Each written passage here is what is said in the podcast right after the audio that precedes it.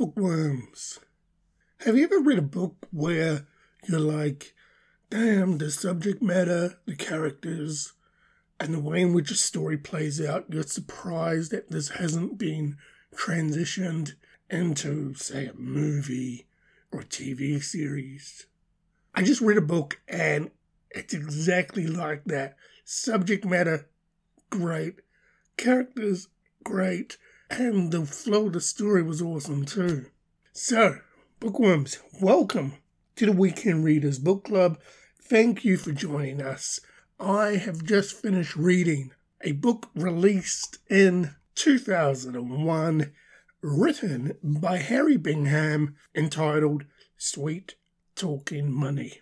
This story, in a way, is a story of David versus Goliath a startup pharmaceutical company ends up taking on the bigwigs with a revolutionary new, say, drug that people could take that could potentially change the world. Throw in a little espionage, throw in a couple of main characters, a cast of supporting characters that are just unique in their own way, and that's your band of the group of David taking on the big wigs of the pharmaceutical industry that is Goliath. The story itself revolves around Brian and Cameron. Cameron's a scientist, Brian is an investment banker. They join together, they form a company, they take on the big wigs because Cameron submits her paperwork to the authority of, say, medicine. Medicine knocks it back because of all the puppets or characters living in the shadow that is big pharmaceutical. They go off, create their own company, and the story is their battle to try and basically become an independent big dog and knock on the door of the big boys and go, look, my work's on par. The only reason you don't want it out is, you know, you're scared. And over the course of 400 and something odd pages, we get that thrown love story in the middle between a few of the supporting characters and the main characters, and you get the great story that is Sweet Talking Money by Harry Bingham. Now, I've just finished the book. These are my thoughts about the book. The two main characters in the story, Brian and Cameron, great. The story itself starts off really hot, like you're just thrown into it. It mellows out in the middle and then picks up at the end. And the way Harry Bingham has done this, you learn more and more and more about the two main characters as you go along. And you take on board their arcs and their stories both professionally with setting up this pharmaceutical company and also privately in relation to their own private lives. The support characters, we've got the receptionist, we've got the second scientist, we've got the IT guy. All those people were great. You throw in the millionaire too, great.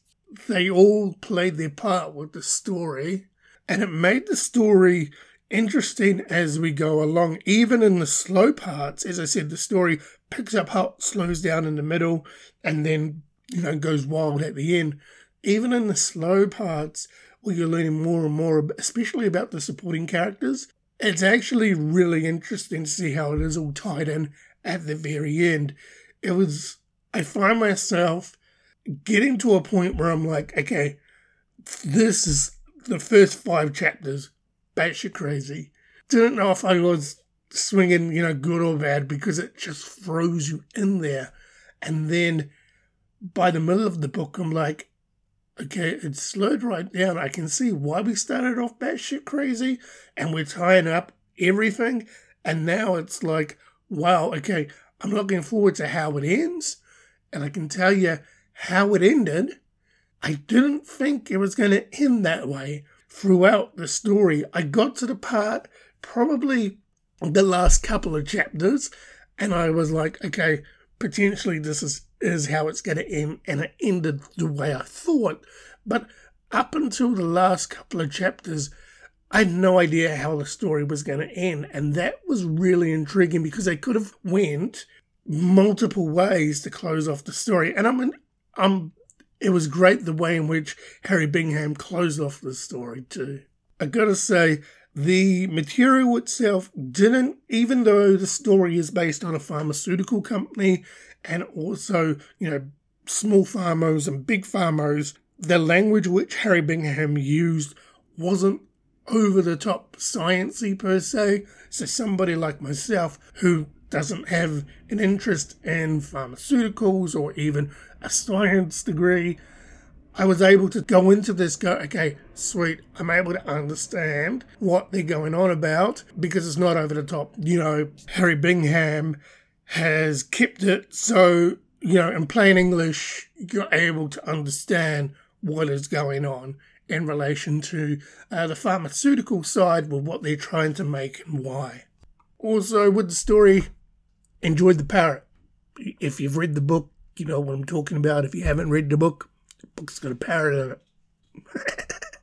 so, overall, it was a great story. Absolutely loved it. The question is do I have anything negative to say about the book? And will this book be going onto my bookshelf? On the negative side of points, no, not really. I was engaged throughout this whole book. I enjoyed the character development and the story arcs, and I enjoyed the flow of the story. As I said, a little weirded out that you start off really hot and then die down, but the way in which he did that, it allowed everything to sort of fall in place and you're learning as you go along, which was great. So, nothing negative to say about this. Will this book be going onto my bookshelf? Unfortunately, not. It's a great book. I thoroughly enjoyed it, and I would highly recommend it to anybody that hasn't actually read Sweet Talking Money by Harry Bingham. However, knowing what I know now, with the story being completed, I wouldn't go back to reread it. However, I am interested in getting another one of Harry Bingham's books because that story sounds awesome. So, Harry Bingham may be an author that we come back to on the Weekend Readers Book Club. As one book closes, another book has to open, and it is now time to find out what the next readers for the Weekend Readers Book Club and Bookworms. We can confirm the next read is Ninth House by Leigh Bardugo. Hopefully, I've, I've pronounced that surname correctly, Bardugo.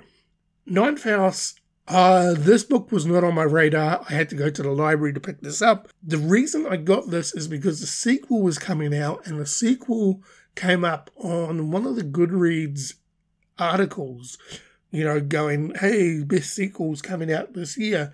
And I was like, oh, I read the premise of it, and I was like, what is book one about? And I read the premise of book one, going, damn, that sounds actually interesting.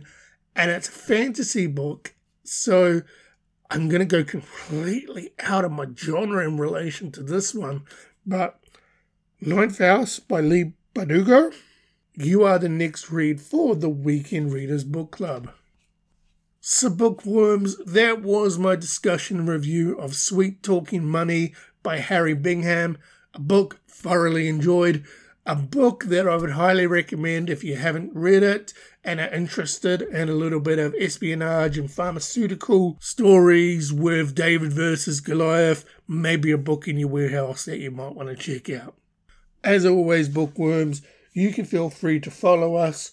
We are available on Instagram and Goodreads at Weekend Readers Book Club and also on YouTube or wherever you get your podcasts from under the name The Weekend Readers.